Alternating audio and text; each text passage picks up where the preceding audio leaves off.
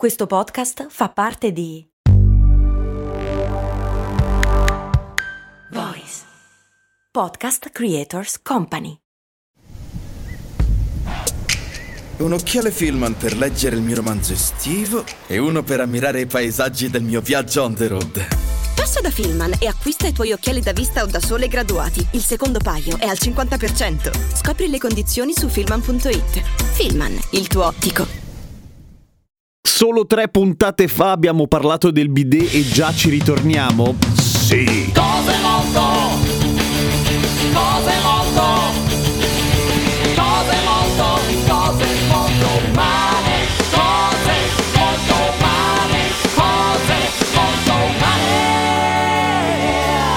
puntata 595 abbiamo raccontato la storia del bidet, ma in effetti l'aspetto culturale del perché qua si usi e altrove no, per esempio negli Stati Uniti, al di là di quelle che sono le ragioni storiche, non le abbiamo approfondite. Non avevo trovato fonti e non volevo fare una puntata solamente con delle lucubrazioni mie che magari poi erano delle minchiate, ma per puro caso sono capitato su un bel podcast che si chiama Nice Try di Curb, in cui c'è una puntata dedicata al bidet. Non parla dell'aspetto storico naturalmente, ma affronta effettivamente alcune delle ragioni per cui gli americani, e ovviamente lei, la conduttrice, parla degli americani essendo lei americana, del perché gli americani non usano il bidet. Ed è una spiegazione che può funzionare per un sacco di paesi, soprattutto i paesi dove prevalentemente la religione protestante è quella che vince. Che cazzo c'entra, direte voi? Eh. Infatti questa cosa mi mandava i matti, nel senso che abbiamo visto nella puntata della storia del bidet che uno dei motivi per cui in Europa non ci si lavava proprio mai era proprio il cattolicesimo. Che nelle religioni cristiane, insomma, è una di quelle più rigide, per cui in teoria chi è protestante dovrebbe avere meno pudore, per cui quel tabù lì non ci dovrebbe essere. E invece fa tutto il giro e mi spiego. Come raccontato da un sociologo. Da un sociologo senza il nome, Gem, cioè sembra un sito di fake news tipo unione dei terrapiattisti.it. E lo so, ma non me lo ricordo, non lo trovo nel podcast. E adesso lo cerchi.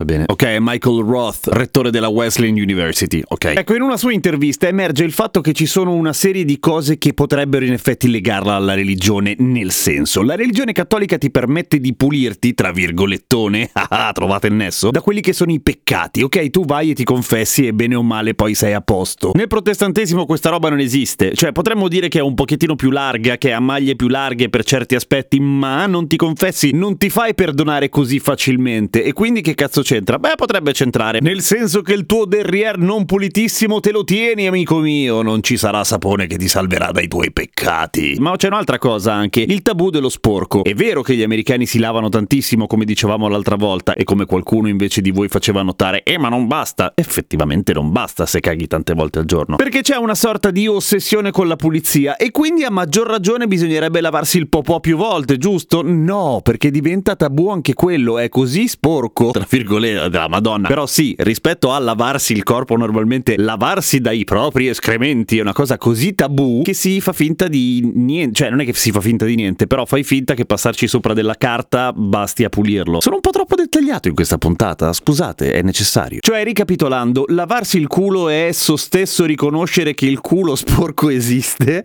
mentre pulirselo con la carta così un po' alla buona, tutto sommato, è un po' fare finta di niente. Fai il vago col tuo stesso culo. Ma c'è un altro aspetto che viene fuori che non è male. Siccome gli Stati Uniti ovviamente sono un coacervo di culture dal mondo che sono arrivate, non sono pochi quelli che usano il bidet o surrogato di bidet, come per esempio può essere lo spruzzino che si attacca alla tazza del cesso, che dicono essere molto pratico. Per cui il fatto che qualcuno abbia cercato di convincere la società americana che lavarsi il culo è bello non è una novità. Ci hanno provato per decine di anni con un sacco di prodotti diversi, con la ragione oggettivamente dalla loro. Ma comunque il bidet viene percepito come qualcosa di troppo lussuoso, troppo esotico e persino troppo piacevole, perché lavarsi il culo non è male rispetto alla brutta sensazione del non averlo fatto, ecco. Sempre troppo dettagliato, mi sa, eh? Eh, continua a essere necessario. E qua entra un'altra cosa che mai avrei pensato, ma che sottolinea invece un'altra sociologa, no, questo nome non riesco a recuperarlo, che sottolinea come il fatto di provare sensazioni piacevoli laggiù nel popò potrebbe essere per alcuni uomini allarmante, nel senso che ti scatta nel cervello la polizia dell'omofobia. Per cui anche lì una sorta di negazione tabù del popò che non esiste. E se esiste non fa cose belle. Soprattutto non voglio nemmeno pensare se è pulito sporco qua. Ah! Ora non sono un sociologo e soprattutto non sono americano, però tutto sommato sono teorie che sembrano reggere, anche perché oggettivamente il confronto sul piano oggettivo non regge per niente. È meglio lavarsi che stare sporchi. Perché per esempio se ti dovessi sporcare le mani con la Nutella, difficilmente ti accontenteresti di passarci sopra uno Scottex, di solito senti l'esigenza di lavarle col sapone per giunta. Per cui figurati se invece della Nutella fosse me. Seguimi su Instagram, Radio Kesten. A domani con cose molto umane. mane.